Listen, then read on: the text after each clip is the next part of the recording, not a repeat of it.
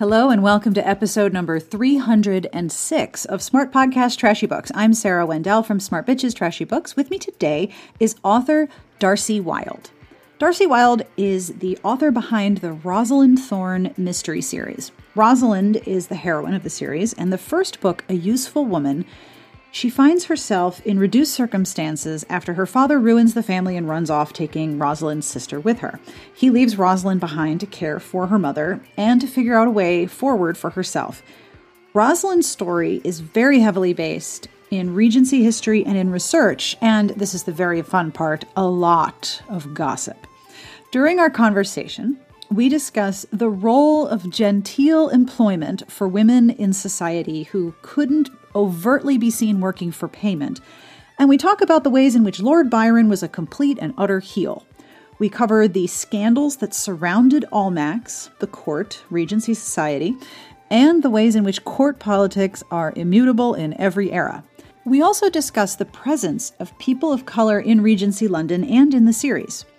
The character and story of Rosalind Thorne worked for me very much as a venue through which to examine and explore the history and experiences of people who were in precarious positions, especially because so little has changed in so many ways.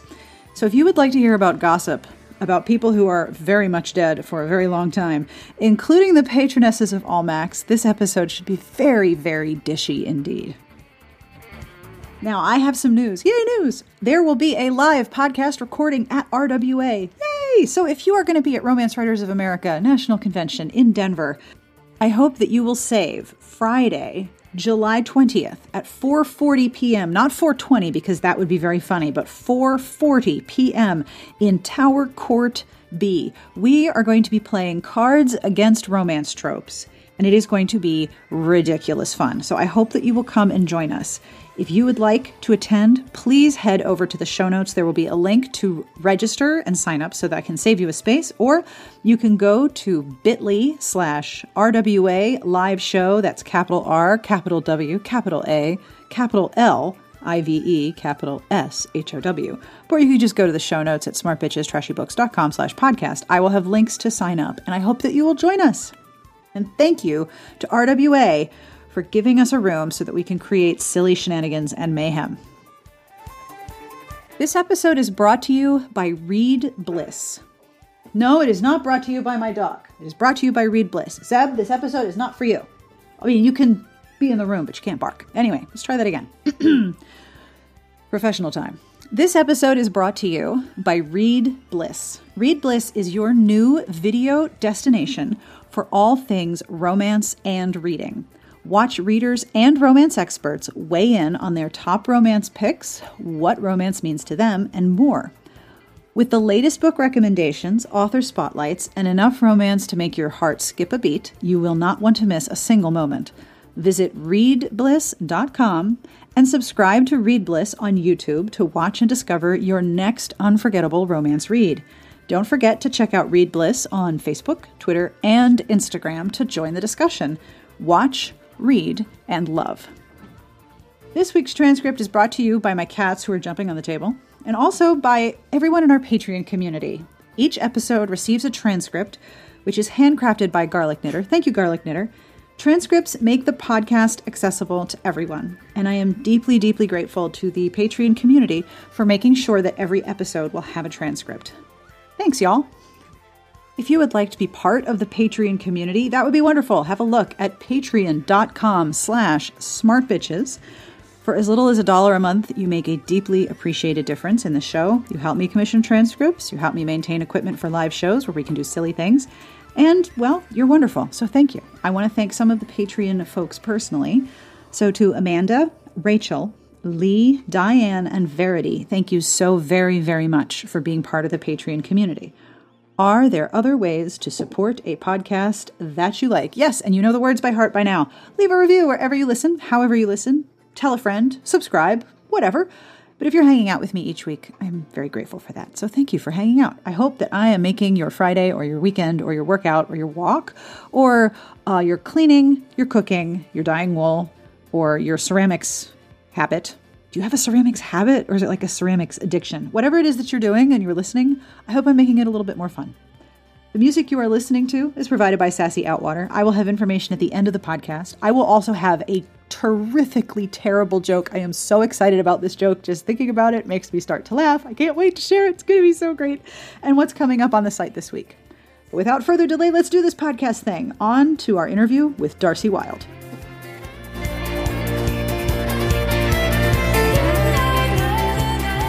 My name is Darcie Wilde. I am an author of uh, Regency romances and also Regency mysteries. Uh, my most recent series uh, stars Rosalind Thorne. Um, and uh, the first two titles are A Useful Woman and A Purely Private Matter. I am so excited to talk to you because we are going to gossip about dead people. Oh yes. I love this. Okay. So I, I found dead people. I love it. I found your book, A Useful Woman, on a bunch of different lists of recommended historical mysteries, specifically for the audiobook. And I have been listening to both book one and book two. They're phenomenal, by the way. Oh, thank, thank you so you. much for those. And the recording is exquisite. You must have been so excited. Isn't it brilliant? Oh my gosh, she's good. Oh, she is. I mean, I was I was feeling a little weird. I had never listened to someone read um, a work of mine. I did some playwriting way back in the day, so I've seen actors, you know, bring my stuff to life, and it is the coolest feeling. But that hadn't happened for a long time. So I'm driving around listening to this, and I'm thinking, you know, I should not be driving while I'm doing this because I am not paying attention. Your narrator, Sarah Nichols, did an outstanding job with this series, especially in, in casting Rosalind's voice. The minute I hear yes. her and Adam Harker and even uh, Winterbourne, she's yes, she's great at those voices. She does. Every character is really distinct, and that is tough to do. It really is. So, how did this series come to be? Ah, uh, well, I started writing this because nobody would let me write Mary Bennet as a detective. What? Seriously. She would be a great detective, a very judgmental detective, but a great detective. Oh my God. Um, so that was actually my initial idea. I had this flash that you know, Mary Bennet, obviously the, the younger, nerdy sermon reading sister from um, Pride and Prejudice I had this vision of her waking up the morning after the wedding. Ooh. And looking around at her younger sisters and her mother and going, I have got to get out of this house. and um, running away to live with her relatives in Cheapside and trying to find some way to support herself. Um, but when I initially came up with this, okay, this is a long story, by the way. That's fine. And um, the the path on it is long. When I initially came up with this idea, I was told that there was kind of a glut of Jane Austen um, spin-offs on the market, and that um, the the the the lesser characters that was a hard sell. I'm traditionally published, and I didn't at the time have the time to go there with an indie um, publication. Right. So I put the idea aside for a while and I went on to other projects and I started um, really researching the institution of Almack's, Almack's Assembly Rooms. Yes. And I read this novel written in the 19th century called Almack's by Marianne Spencer Stanhope Hudson. She got a lot of names and she had Oh, a lot to lot. say, right? Yes. Um, and this was uh, billed as a gigantic expose of what really went on at Almack's.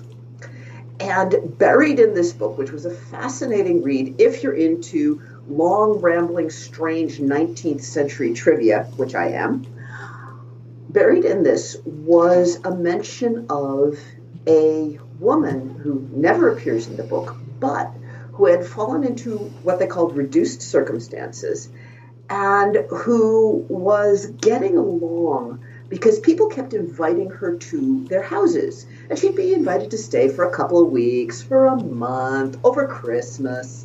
And while she was there, what she'd do is help out. She'd um, drop off calling cards that the lady of the house didn't want to have to be bothered to drop off. Right. She'd work with guest lists. She'd help organize events. And what they said was she was a useful woman. Ugh. And my instant response was, why have I never seen this character? Right? Why have I why have I never known that this was a thing? Um, Because she so- couldn't have been the only one. No. If she's in a novel, this was something that was happening and happening a lot. Although, you know, obviously taking fiction as your historical source is problematic. But anyway, Yes, she sounds really, really plausible. So I wrote up a sample of what was going to be a traditional romance starring um, a, a useful woman. And I sent it to my editor, the fabulous Wendy McCurdy. And uh, Wendy was the one who said, you know, this ought to be a mystery. Yes. I, I think she has good ideas too. I'm liking this. She does. She does. And so I'm like, okay, um, I've just finished reading all about Almack's. I'm going to drop a body in the ballroom. and that's how we got Rosalind, As you do. as you do. Wow. You mentioned that when we were emailing about this series, that you have read all this gossip about Almack's and about this society in general. Um, please tell me all about this book by Marianne Spencer Stanhope Hudson, because you told me that it was so scandalous that a law was passed to stop another book like it from being published. Oh my God. Is this book still available in places? Yes, yes, it is. You can get it. It's been digitized. oh, Oh yes. Um okay, now I warn you, you know, for the modern reader, it's it's tough. oh, it's a different style. Oh, it, it way is. Um, but she wrote this utterly scathing introduction, you know, to that petticoat board that rules society with an iron fist, to whom there is no appeal, and from whom there is no escape.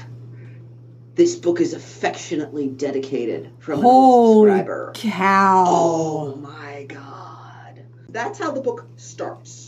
Yeah. and then it's all just glorious from there, right? And it is glorious dish. It is so what happened was when the book was published, um, you know, it's it's very, very clearly, and everybody knew it was thinly veiled references to actual people, to the actual board of Almack's. Um, now, let me back up a second here. Um, Almack's Assembly Room was um, run by a board of anywhere between five and seven women. They were a rotating cast of characters, but the sort of the the leader of them was Lady Jersey, and this was the premier um, sort of the only phrase for it is meat market in Regency London. you read about it all the time in historical Yes. romance. It's everyone wants to get their vouchers for Almack's, and in a lot of novels, it's just sort of like a oh, we have vouchers, it's fine.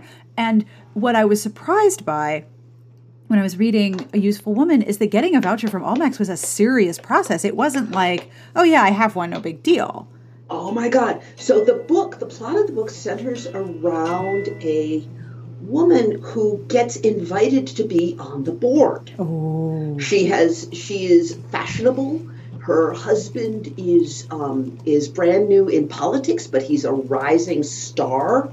She is connected with one of the embassies, and all things foreign at the time were really fashionable. They were especially into Russians at the time, and in fact, one of the members of the board was a woman named Countess Lieven, and Countess Lieven, true fact, was the person who introduced the waltz.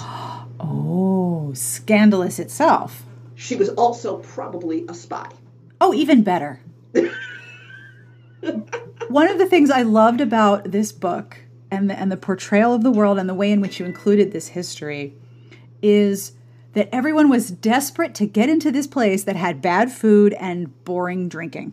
Like no Yes. drinking. Like everyone was desperate to was- get in and the food was terrible. And that was deliberate. They deliberately kept out the alcohol and made the food bad because they wanted the men to stay in the ballroom. They did not want the young men to be off drinking and eating. That is they brilliant. to stay in the ballroom with the girls. That is brilliantly evil. Yes. Oh, in fact, there was a great, big, huge argument. I think I allude to it in the in the book about um, whether to have a card room. Ooh. And that was one of the few arguments that Lady Jersey ever lost with the board. To loop back around, what happened with this book was it was such a success that what the publisher did was he had a key published to who the people, the characters were actually, you know, what the characters were, the, the real people that the characters were based on. Oh my gosh, you can't see my face, but my mouth is wide open. So he basically treated it like a giant blind item and was like, here's your code key. Yes. Oh my gosh. everybody, people lined up. It was huge. I everybody was reading this, and of course, Lady Jersey was a little pissed. Oh, just a bit, I'm sure. And literally, this went to Parliament and they changed the libel laws. Holy cow. So that you could argue a fictional portrayal was libelous. and that is Whoa. still true in England. Whoa! Yes, and it was because of this book, and I finally found that introduction. okay, bring it on. Do you want this? Uh, yes, yes, I do. okay, here we go.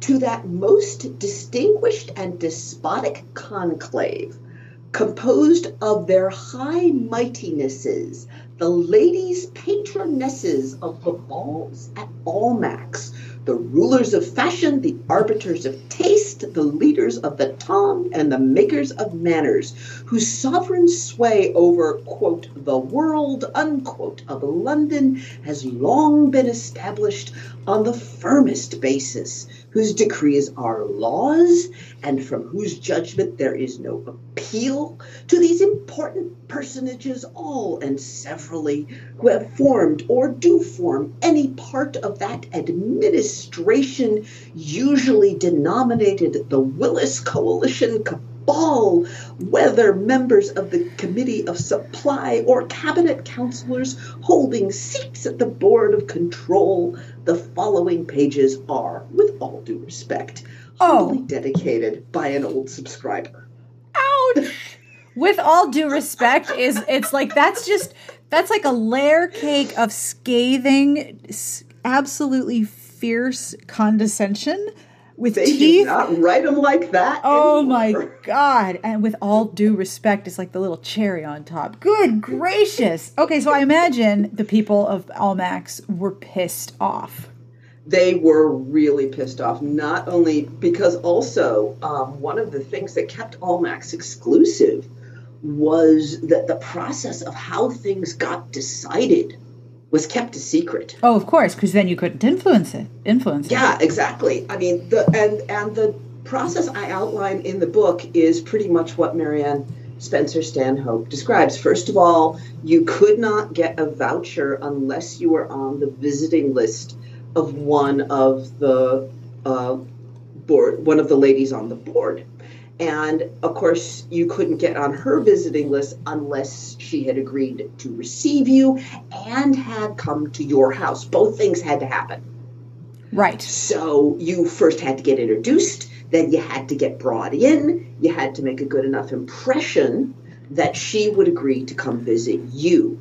And even then, that was no guarantee because she had to put you and your qualifications up to the board who would have to vote.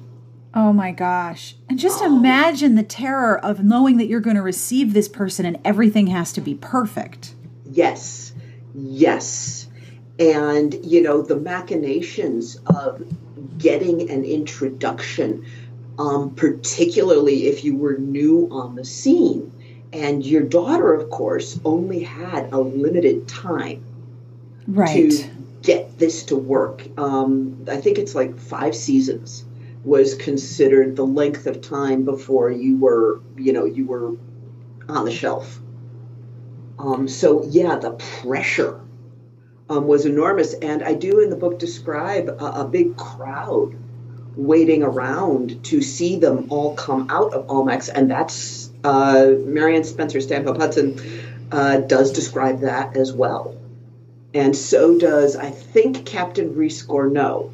Mm-hmm. He is one of the memoirists from whom we've got um, a couple of scenes um, about Almack's. He wrote a memoir uh, called Recollections of the Camp, the Court, and something else that I'm blanking on. But he sets down the story about Almack's that most often gets repeated. Um, they also had a very strict dress code. Yes. Uh, yeah, the, the white breeches. You had to show up in the white breeches. And one day the Duke of Wellington showed up. Yes, I've heard this story. yes, and he was in trousers and got turned away at the door. Of course. Of course, because, you know, you have to maintain your standards. One of the things that you do with this information in the book is that you introduce each chapter with a segment from mo- usually these two books, although the second one has um, more of the history of Bow Street as well added in. Um, what were some of the sort of stories that you read in the books that you like really wanted to add into the book but didn't get a chance to. You actually sent me a list of relevant scandals. Do you just want to just attack your scandal list? Like you sent me this oh. list and I'm like, "Oh my god, this is going to be the greatest conversation." Just and, just hit me. I, yeah, and I had to add one. Oh. I forgot about Harriet Wilson. Oh, you can't forget about Harriet Wilson. No. Okay, so uh, if you can read me my list, and we'll just take it from the top here. Okay. So the list that you sent me includes who exactly was the Prince Regent sleeping with? I'm assuming that was more than one person. Yes. the, the, Prince Regent was at the very least a bigamist. Oh my. Um, that is, uh, yeah, that is uh, uh, pretty clear. Um, he had an illegal marriage uh, with a woman named Mrs. Fitzherbert. Oh, you know what? I will not spoil this, but there there is a book um, whose main character is also a historical mystery, and uh, the main character is loosely based on a daughter of the prince regent who would be legitimate if she presented the proof to the court and would make the entire royal family illegitimate. So she keeps only secret. one. Well, yeah, like it's there's a, it's a, it's a singular series, so you know that's that character. no, no, only one Ill- illegitimate child. Okay, so what you got to understand, the Prince Regent had five brothers. I think there were five. He had a lot of brothers. Every last one of them had a mistress. Of course, at least one. Between the lot of them, they produced about fifty-two children. Good God! Only two of whom were legitimate. Good heavens. One of those children was Queen Victoria. Oh, boy. And there's questions about her paternity. so basically, everyone was banging everyone else, and there's a buttload of illegitimate royals just running around. Yes, which leads us to our second scandal Hymen's War Triumphant, and I did not make that up. Hymen's War Triumphant. Hymen, yes. as in the uh, indication Hymen, of virginity. Your maidenhead. Right, yes. right. Okay, so the Prince Regent was probably already married to uh, Mrs. Fitzherbert illegally. He got into a uh, arranged royal marriage with an acceptable uh, person. Now, you're going to have to forgive me here. Uh, there is another fact about Regency life, and that is all the women were named either Caroline or Charlotte. Oh, that doesn't make things confusing. And I get my Carolines and my Charlottes mixed up because his mother was Queen Charlotte and he married Princess Caroline, I'm pretty sure. Okay. Um, but they did not get on at all. They may have only slept together once. Oh my goodness.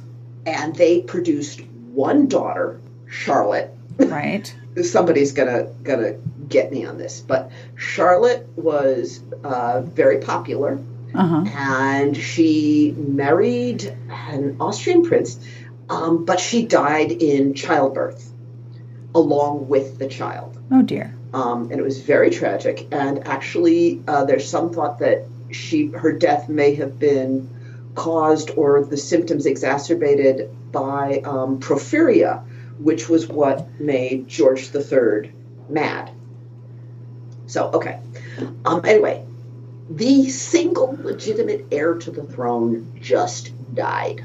Oh dear. So we have so we've got all these brothers who have produced all of these children, none of whom can inherit, and who suddenly all have to put aside their mistresses and run over to Germany to find Protestant princesses who they can marry and thus produce legitimate heirs. Oh my. And they are all doing this at the same time. And the papers had a field day. And they labeled it Hymen's War Triumphant. Ouch!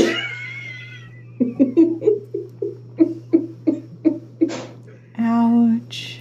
And in fact, what never gets talked about is the guy who succeed. Okay, so Prince Regent became George IV.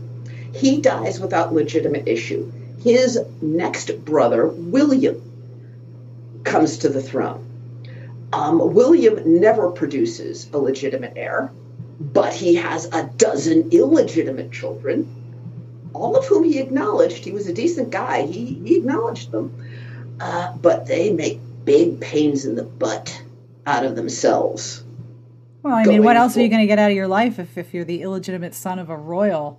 Or the illegitimate daughter of a royal, your options are limited. You they're Yes. they're almost in the same place Rosalind in, Ro- almost in the same place Rosalind is in, which is not quite good enough for top Yes. shelf, but really, really close and high enough Yes. that you can't ignore her. Yes, and with no other real way to make a living. Rosalind's problem is that she is not educated to work. She is not plugged into any of the ways that women can work, and there, there were some. Um, plus, the second she starts openly making money, Yeah, she her drops. status goes away in a way it would not go away if she was just having an affair. Yep. It's not the sex. There were ways to do that. It's the money Mm-hmm. that tarnishes gentility. So with the uh, the scandals of dead people, you you mentioned a lot of Lord Byron. Ah, Do you want to give me like the top three horrible things that Lord Byron has done in history? Because I mean, he's a terrible human being. oh, he is a dreadful human being. Let's count it down. okay, so we're gonna we're gonna save number one uh, for for the end here. Uh, but Lord Byron had a very public affair with Lady Carolyn Lamb. Lady Carolyn was married to William Lamb, who would one day become Lord Melbourne, Queen Victoria's first prime minister. Um, but the two of them had a hot and heavy affair. She was seen uh, entering his chambers at all hours. Sometimes she was dressed as a page boy. Oh my! Um, when he broke up with her to marry uh, somebody else, uh, she uh, he he did it very badly. He in fact did it via a friend.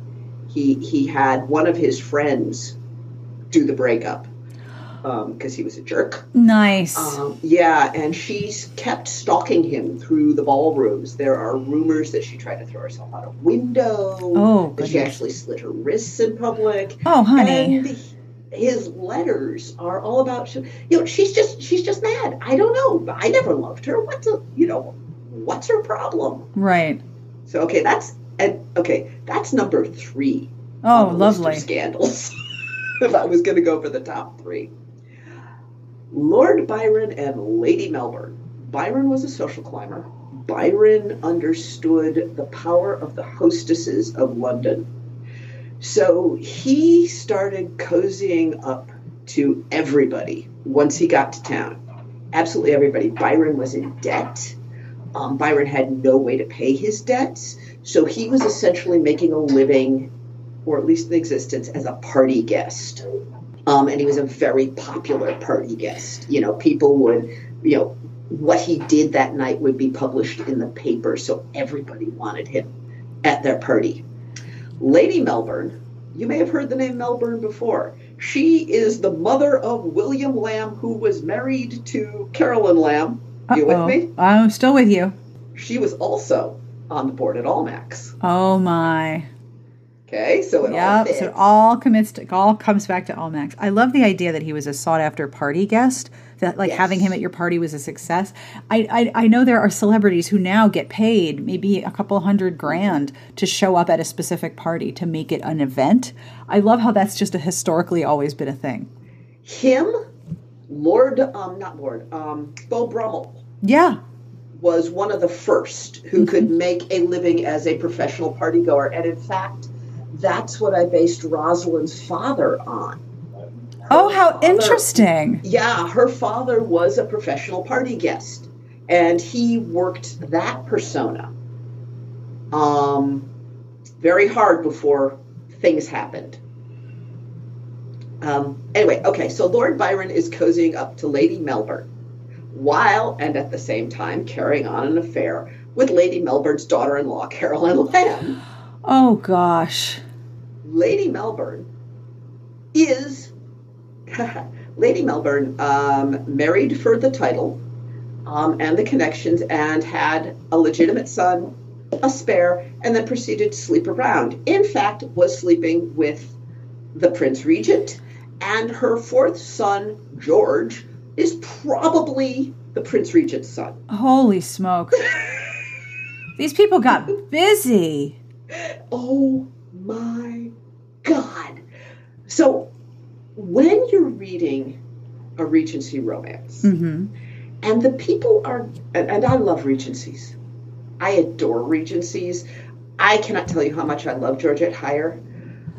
Uh, Hare, I know that's how you pronounce it. Um, but when they're talking about how there must not be a single breath of scandal, You're right.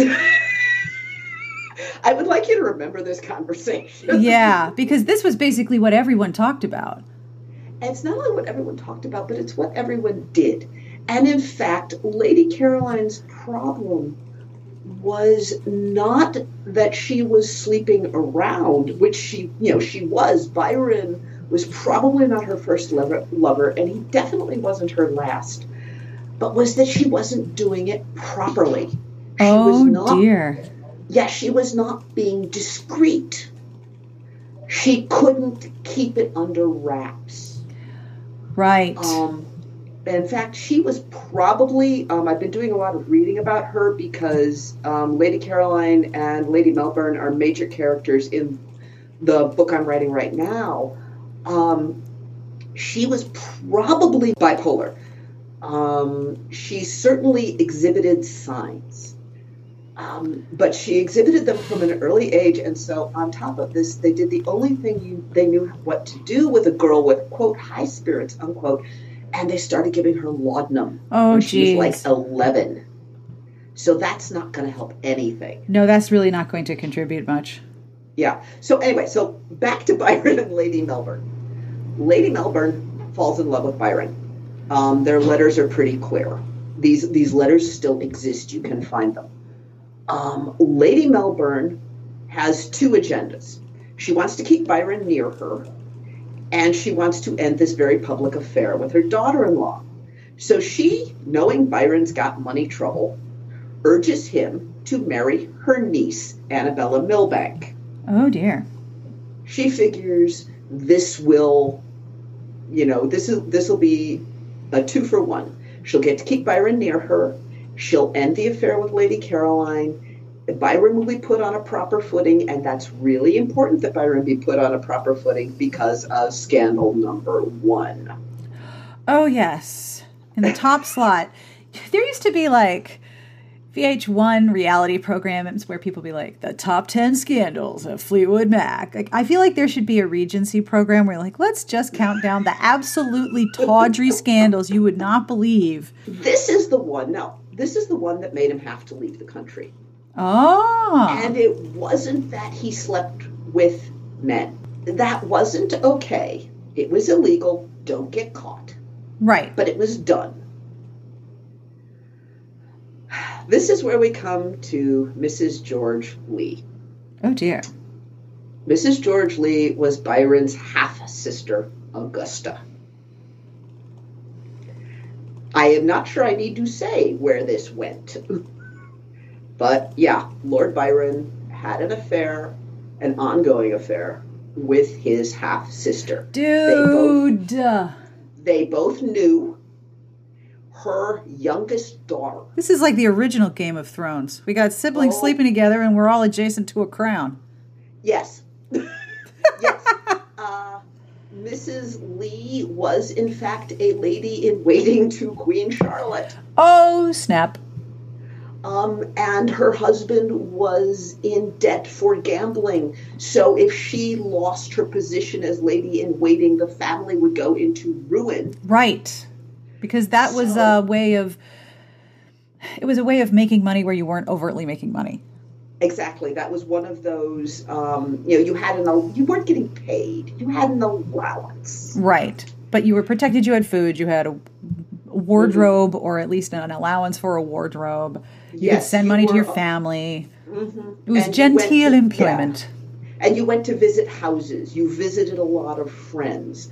Um, one of the things I learned doing all this research was that those house parties um, were one of the ways that families that didn't have a lot of money survived. Yes, they were expensive to go to. You had to keep your clothes up and appearances, but you could shut down your own house or only rent and then you know close that out and go stay with friends for half the year hmm and you could survive that way. Of course.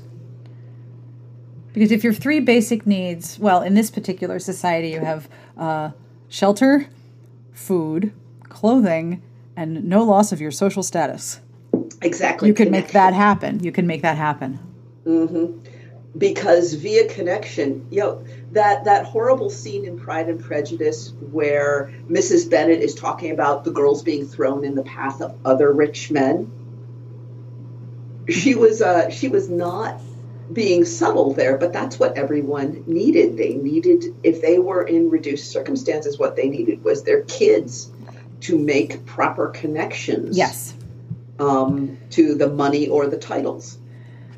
Which is one of the more interesting fundamental um, subversions of Regency and historical romance that over and over and over and over we're reading and writing stories about people who are essentially making economic transactions for the benefits of their families but then in the stories that they're that are being written they're choosing their partner they're marrying for emotional satisfaction and they're uh, they're they're creating personal and private emotional and um, sexual connections on top of or instead of what should have been a economic transaction. So it's subverting all of that.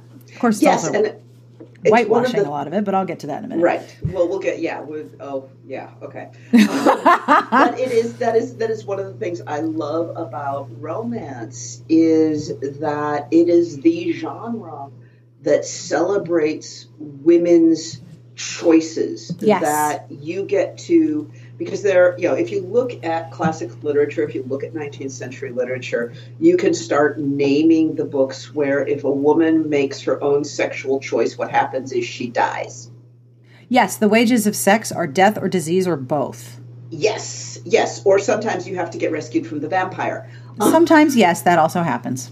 uh, because that's, of course, what Dracula is about. Um, but uh, but you know that that's the real subversion. That's the transgression of modern romance.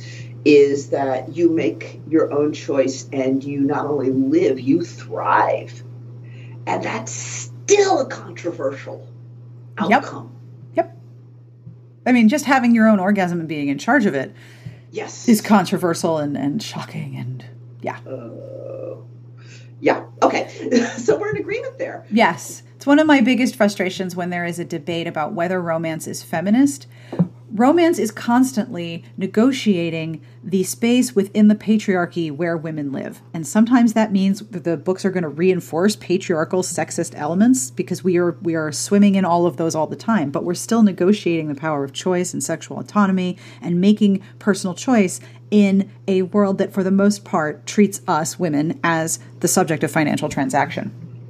Exactly. And when you look at, you know, not only the history of what is presented in the romance novel, which the modern romance novel really began um, in a period between like 1826 and 1846 mm-hmm. um, with the creation of a genre known as the fashionable novel or the silver fork novel which Almack's falls into the category of the Silver Fork novel. The Marianne Spencer Stanhope Hudson. Stanhope Hudson, yes. Hudson. um, she that was just one of this prolific genre of um, of books that sort of fills the gap between Jane Austen and the Bronte sisters. So basically, and, social novels with a lot of rich people in them. Yes. Okay. Yes. Yeah. Yeah, and they were really, really popular. We're still writing those. Now there's just uh, billionaires, rock stars, vampires, werewolves. F- fewer moral uh, moral homilies and uh, tragic deaths for um, for getting out of control in London. Yes, um, I do like that which, part. yeah, which was which was really a popular theme. Um, but the women who wrote them, this. You know, writing has always been a feminist act. The women who wrote them were writing them to do things like support their families. Oh, yes. Because their husbands or their brothers couldn't manage it. it's so funny. One of the notes I took reading, the, I was going to tell you this, one of the notes I took reading the, during the first book when I was listening to it men fuck up everything, I swear. like, oh my God. you said that. And I was like, so that's the subtext of your entire series. Men. Men are the problem. that I mean, that's that's a whole nother show. But yeah, you're right. well, it is and the problem was that the, when you place half the population at the absolute dependence of the other half of the population. Yes. There is you know, and you make the, the, the top half absolutely responsible for everything. So that if they fuck up, it doesn't just affect them, it affects everyone they're in charge of. Right. This is a messed up system, and it's messed up for the men and it's messed up for the women. There's almost no way that this is going to work on a consistent basis. Nope. And then you end up with situations like Rosalind's, where her father has to leave in ruin, takes one sister with him and leaves Rosalind behind with their mother, who is a, a, a very unhappy and probably um, mentally unhealthy person. Yes. And she has yes. to bear the brunt of everything that someone else did that she didn't have a thing to do with. And that yes. happened to so many women. And because they cannot divorce, um, and because they are not legally recognized as separate people. Yes, hence criminal conversation. Oh, criminal conversation. Oh, yes. Which is um, the whole point of the second book. So I won't spoil that for people. Don't worry. um, yeah, well, it was researching that second book when it finally began to sink into me all the ways in which this would touch your life. Mm-hmm. Um, the, the fact that okay, so your husband abandons you and he leaves you with this big house. You can't leave. You can't leave because you cannot sign a lease on a new place because you can't sign a lease. You can dismiss the servants, maybe, but you cannot hire new ones because you can't enter into a contract. You can buy things if you've got the money, but you can't get to a bank account unless one was set up in your own name beforehand. So if your husband abandons you, he takes your legal existence with him. Delightful. And as the daughter, Rosalind has that almost similar experience. She has very little options. One of the things that I love about her perspective in these books is that she's constantly talking about here's the situation that I am in, and here is the social training that I have. And there is absolutely no way for me to navigate this situation in a way that is appropriate because it has never happened before. There's no etiquette in place for this situation. There are no rules. What the hell do I do? Yes, and that was something that um, I wanted to work with that aspect of her character because um, you know I don't want anybody to get the idea that these books have any grimdark in them. Oh no, they're very uh, they're they're they're they're not cozy mysteries. Like there's not a bake shop and a dog. or a cat. Or a cat. There's always a cat or a dog or a bake shop. But mm-hmm. they are not grim and miserable. Like Rosalind is not Rosalind is not in, in moral or, or personal peril a great deal of the time. She gets herself into sticky situations, but it's not like you're going to witness her being uh, assaulted or violated or something. But she does like rules and she does like structure. Yes. And that is a consequence of her life having been blown apart at a young age. Of course. Um, so she tries, this is what she hangs on to um, partly because you know this is one of the things that happens to you when your life has been blown apart, and partly because when she was rescued by her godmother, um, her godmother with the you know best intention in the world really hammered home that the way you're going to survive is by sticking to rules right you can be you must not be mentioned with scandal at all because scandal is already on you Right. And exactly. it's not yours. Don't make any of your own. That just makes it worse. Right. The only way you are going to continue to be welcomed into the houses which you are now dependent on is if you are absolutely above reproach. Right. With with Rosalind, um, one of the things that I really admired about her, because she likes rules, she's also aware of power structure, both in society and then on the uh, surrounding society she she knows when she would be noticed or not noticed. She knows how powerful exclusiveness is, um, and she knows about social politics, which is not really a valued art, but it has immense value and power, and it still does. Do you yes. look at situations in the present day and and think, oh, this is what Rosalind would do? Because these it's it's fascinating to me when you read about these stories about people. This was 200 years ago, 300 years ago. Mm-hmm Mm-hmm. And these things still have value, but they but they're not. You can't get paid for them as easily. Court politics does not change. No, it, it really is, doesn't. it is immutable. Whenever you have a hierarchical structure, whenever you have one person, usually a guy, at the top, and I say this as someone who reads a lot of court politics. Court politics fascinates me up and down across cultures you get the same structures coming up around the powerful person. Yep.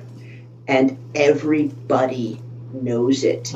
And it is all about access. How close can I get to this powerful person? Oh, yes, you see it. You know, nothing has changed. Um, you know, I certainly don't want to bring up the current resident of the White House, mm. but um, because that's just painful. But if you look, the exact same structures are building up. Oh, of course. Especially when you know that the centrality of the power structure is inherently unstable.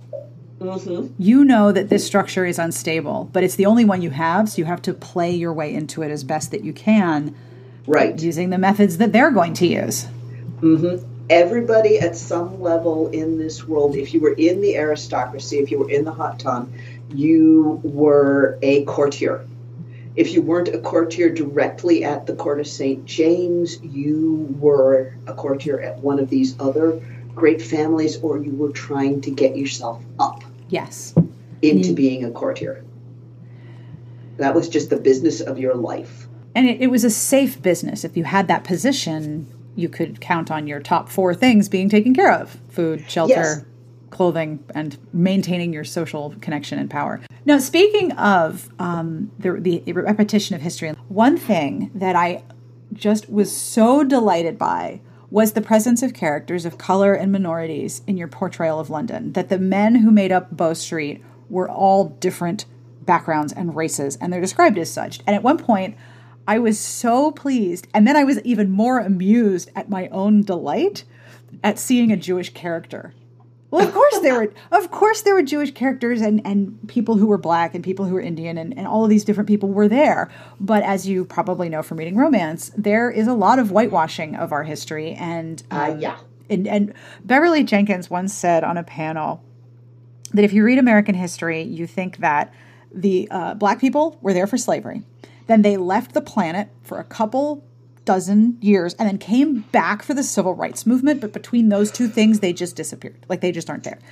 And that happens in a lot of our historical romance. It's very, very whitewashed. And yet I'm read I'm listening to your books. Like while I was cooking, I had to put down my knife. I'm like, hold up, that dude's Jewish. I believe it was a jeweler and his name was Cohen? Khan? Yes. Um, Klein? I hate it when I forget my own character's name, but yes, um, there was a thriving, although mostly ghettoed, um, Jewish community in in London. Of course. And um, yeah, they had, you know, they were excluded because of uh, religious laws from a lot of professions, but they had, you know, there was there was, um, you know, they they did a lot of the traditional things that uh, that Jews in the diaspora did. They were, you know, they banked, uh, they traded in gold and silver. They were artisans. They were doctors. They were, as always, scholars and researchers and writers. Um, you know, supported their relatives overseas, helped families in the Napoleonic Wars. The history is, and and of course, you know, went through the complicated negotiations um, and all the fears and insecurities that come from knowing that this country you are living in has kicked all your people out before. Yep. Um, you know, so yeah, I was pleased to be able to bring that in.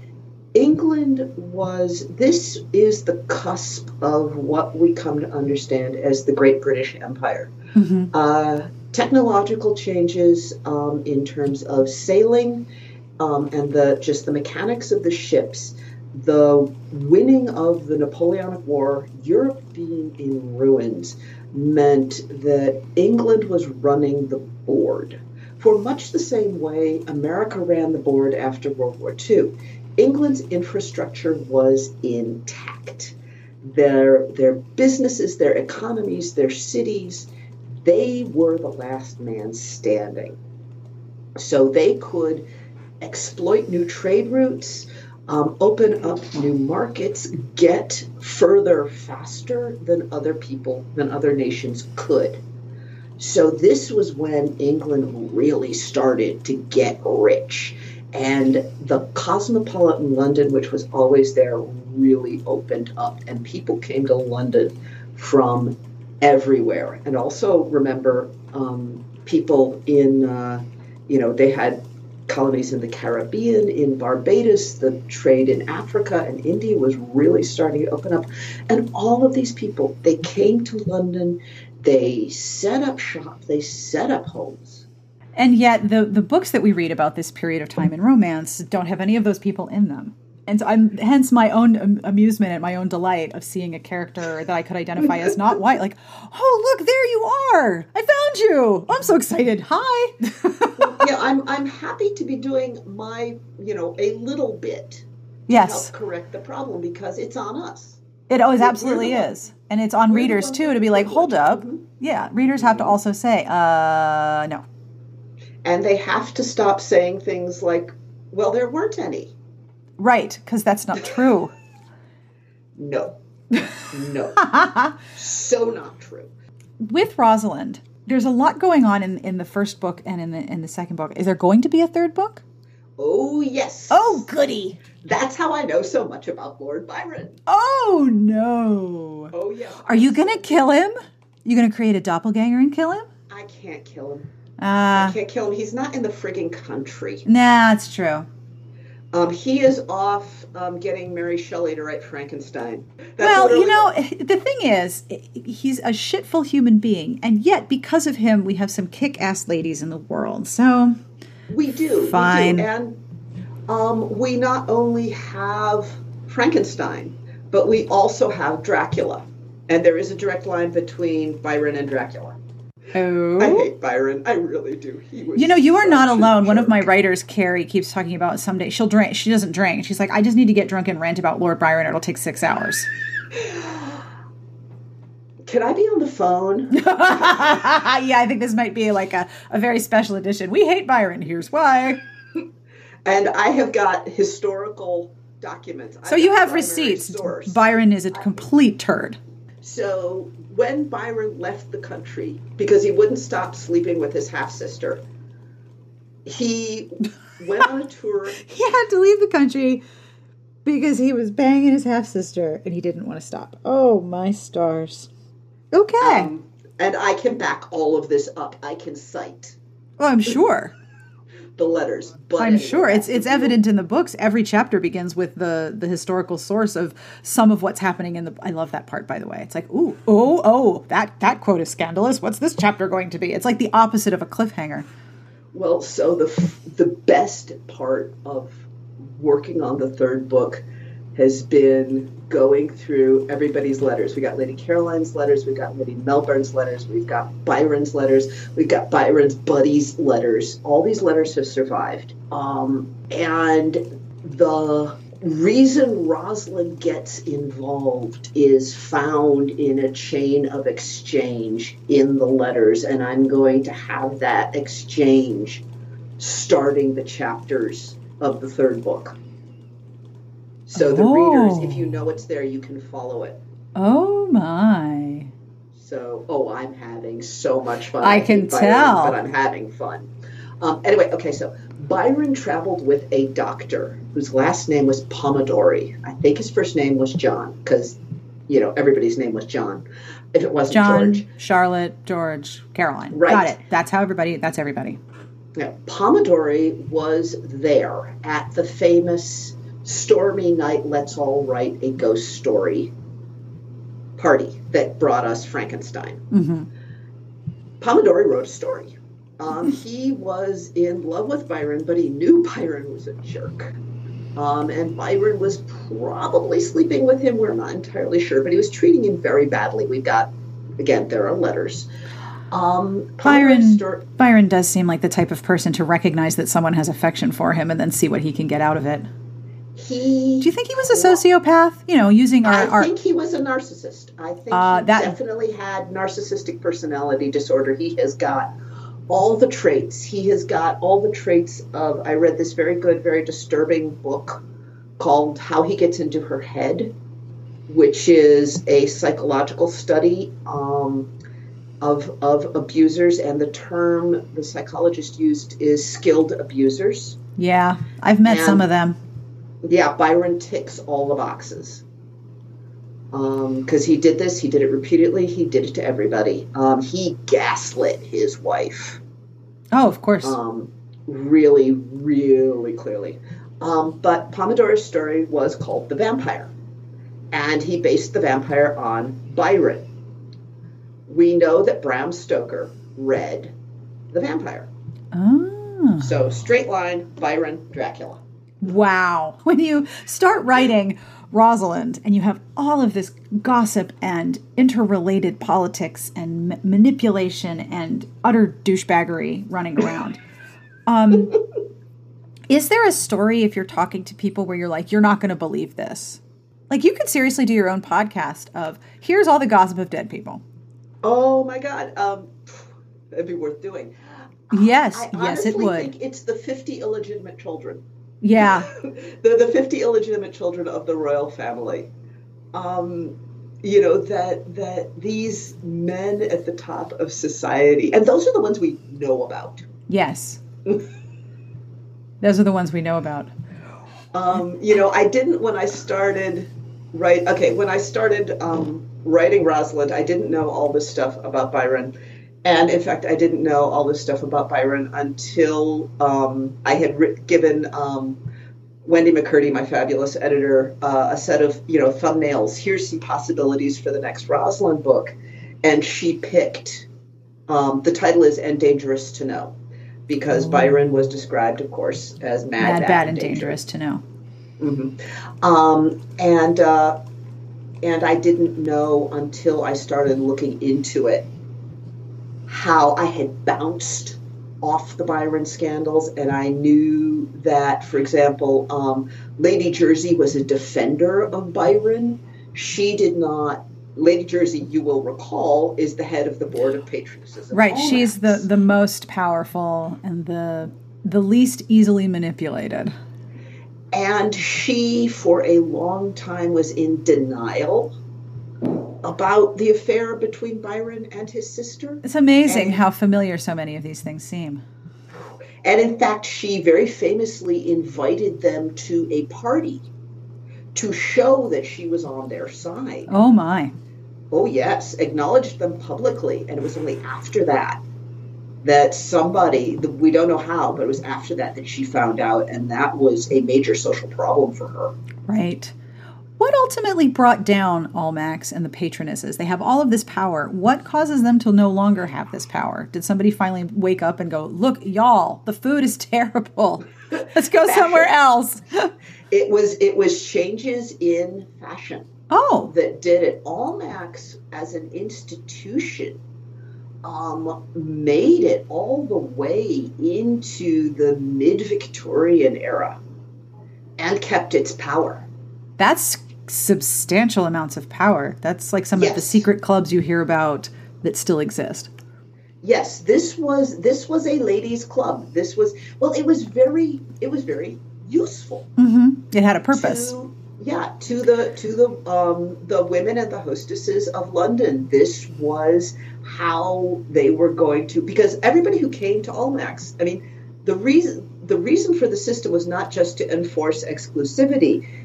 It meant that every gentleman in there was pre-vetted. Right. The lady patronesses had already done the work. They checked out the family. Uh, ideally, they had checked out the finances. They, you know, they had been to the home.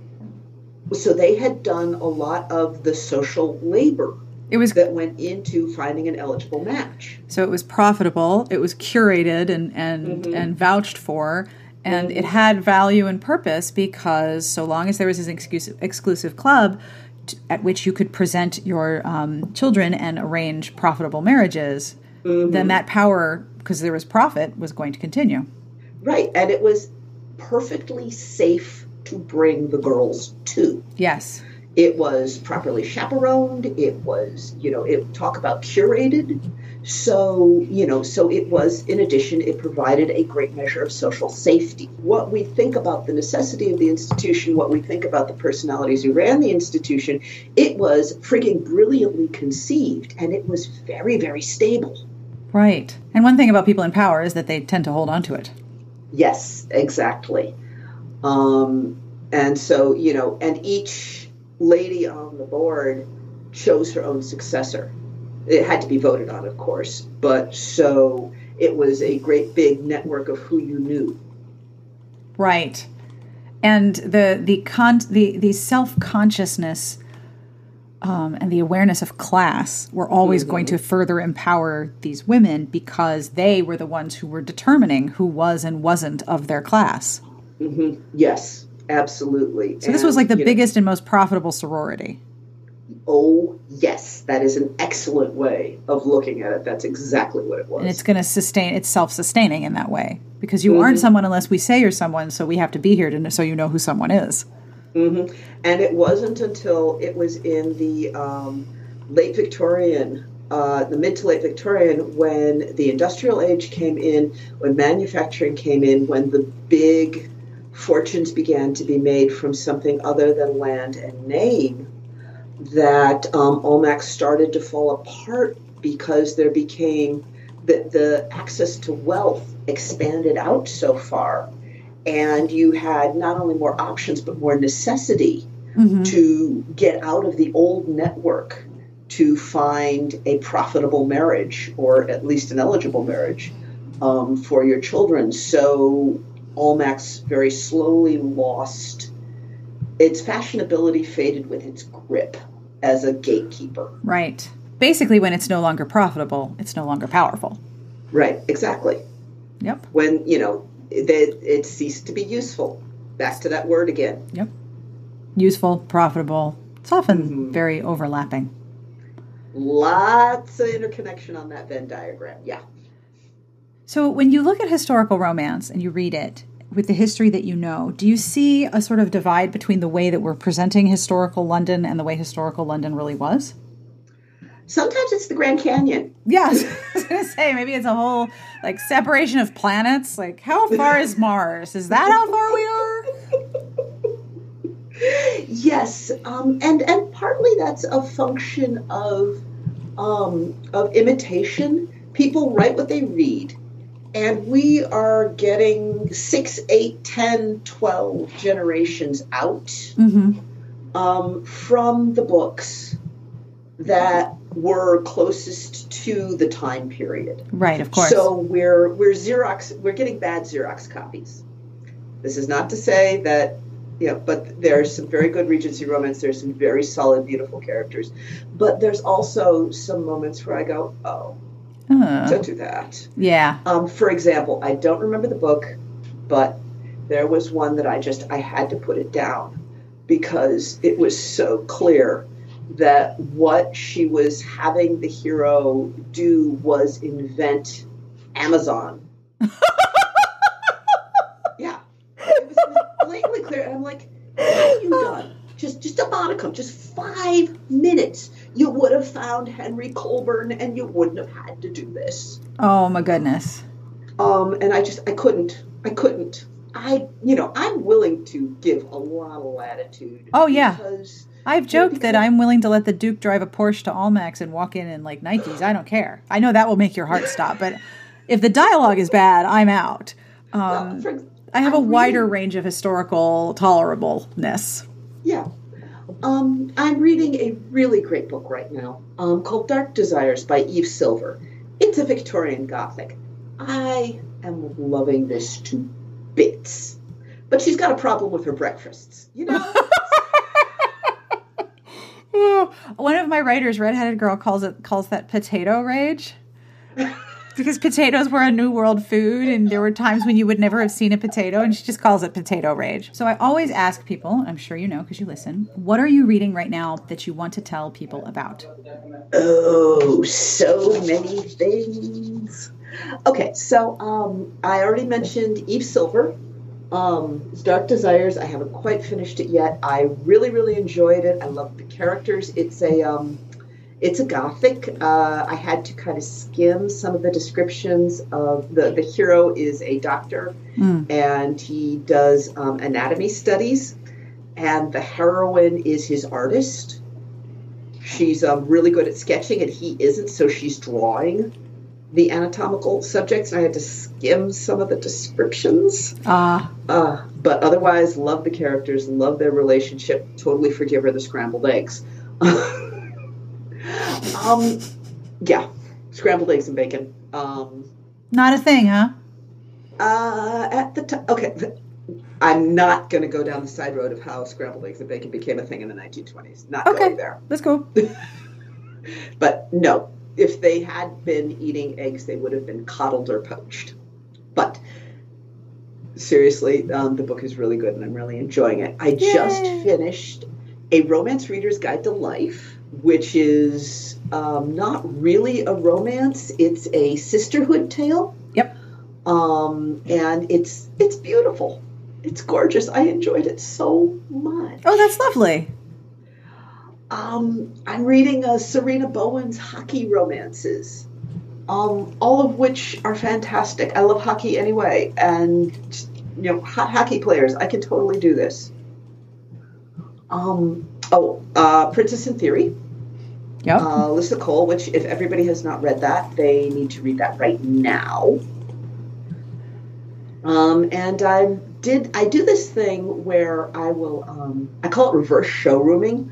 I'll download a whole bunch of samples and I'll read the samples and if I like them I'll like order the book from the Ripped Bodice because uh, you know support your local independent. Um, but there's one called Falling into Forever by Phyllis Bourne that I'm really really looking forward to, and another one called Bounce by K.M. Jackson um, which starts off in a situation and very unusually for a romance. You know, when you read a lot of romance, you start to be able to pick up on how this is going to go.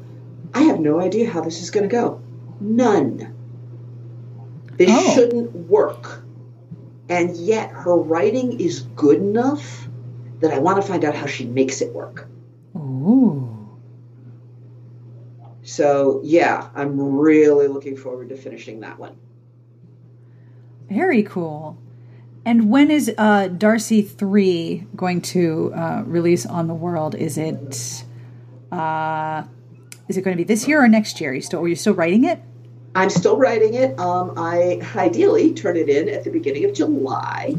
Um, so I don't have a firm publication date yet. But if you go to darciewildeauthor.com, Mm-hmm.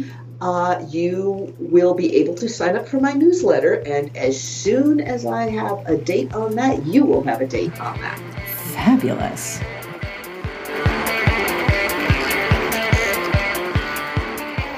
And that brings us to the end of a very dishy, gossipy episode. I hope you enjoyed our conversation as much as I did. I want to thank Darcie Wilde for hanging out with me. And if you would like to find her website, it is darciewildeauthor.com. That is D A R C I E W I L D E author.com. I will also have links in the show notes to her website and, of course, to all of the books that we talked about, including the really, really dishy ones about everything that everyone did behind closed doors during the Regency, because, well, that was fun. I do have news. Do you want to play cards against romance tropes with me? I hope so, because if you're attending to RWA National Convention in Denver, you can come and hang out and do a live podcast taping and play super inappropriate, ridiculous games that I love so much. This is actually a pretty rare game. This was created by the Chicago North chapter of RWA for their convention. Gosh, I have no concept of time, but it was definitely more than four years ago. And those of us who were attendees uh, as guests got a got a set, and it's a very limited edition. This set, so I'm really excited to bring it with me to Denver and play Cards Against Romance Tropes. Tower B 440, not 420, 440, Friday, July 20th. If you head over to the show notes or go to the website, there is a link to uh, sign up and register to reserve a space for yourself. There's no fee to attend, but I need to know how many people are coming. I hope that you will come and join us if you are going to RWA. Bring some wine, make yourself even more happy. This episode is brought to you by Read Bliss. Read Bliss is your new video destination for all things romance and reading. Watch readers and romance experts weigh in on their top romance picks, what romance means to them, and more. With the latest book recommendations, author spotlights, and enough romance to make your heart skip a beat, you won't want to miss a single moment. Visit readbliss.com and subscribe to Read Bliss on YouTube to watch and discover your next unforgettable romance read.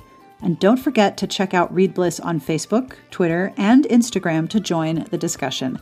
Watch, read, love. This week's transcript is brought to you by everyone in our Patreon community. Thank you, y'all. Every episode receives a transcript compiled by Garlic Knitter. Thank you, Garlic Knitter. Transcripts make the podcast accessible to everyone, and I am very grateful to the Patreon community for helping make sure that each episode is transcribed completely. And if you would like to sponsor a transcript, please email me, Sarah with an H, S A R A H, at smartbitchestrashybooks.com. You can tell, ask me, tell me things. I, I just generally like hearing from you, so you can email me anytime. Now, I also want to thank some of the Patreon folks personally because the Patreon community makes a very appreciated difference in the continuation of this here show. So to Laura, Catherine, Sarah, Megan, Kat, and Holly, thank you so, so much for being part of the Patreon community. Are there other ways to support the show? Yes. Seriously, I'm going to put this in iambic pentameter at some point.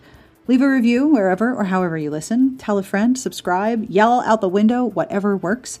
If you are listening, I am deeply grateful. Thank you, thank you, very, thank you, thank you, thank you. I've always wanted my own radio show, and now I have one, and it's super cool, and I love it. So thank you for hanging out with me. It would be weird if I just stood here and talked into a microphone in a box and then no one listened. But then on Friday on Twitter, everyone's like, I listened to the episode, and I'm like, oh my gosh, actual humans hear it. That's so cool.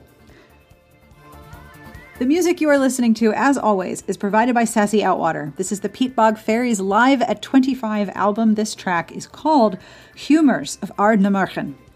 You can find this album on Amazon, on iTunes, wherever you buy your funky music. And you can find the Peatbog Faeries at peatbogfaeries.com. Next week on the website, because there's a website that goes with the podcast, and I am assuming that you knew that. We have reviews for new books, including some historical and contemporary romance. We have a bachelorette recap and a roundup of romantic memoirs that I've been working on. Plus, we have books on sale and cover snark, which never fails to make the week more fun. I hope you will come and hang out with us. Now, I have a bad joke. This joke is so bad. I love it so much. just thinking of the punchline makes me start laughing. So I'm going to try to get through this without cracking up like a dork, but it probably won't happen. Are you ready? Okay. what is the difference between beer nuts and deer nuts? Give up? What's the difference between beer nuts and deer nuts? Well, I will tell you. Beer nuts are $1.99 and deer nuts are under a buck. deer nuts, you know they're under a buck. oh, goodness. That one made me really stupid happy. I think I texted that to like 10 people. so, yes, there you have it. Deer nuts under a buck. Okay, I'm going to stop being unprofessional now. No, actually, I'm not. On behalf of everyone here, I want to thank you for listening. I hope you have a most excellent weekend, and we wish you the very best of reading. Have a great weekend. We'll see you here next week. Dear nuts.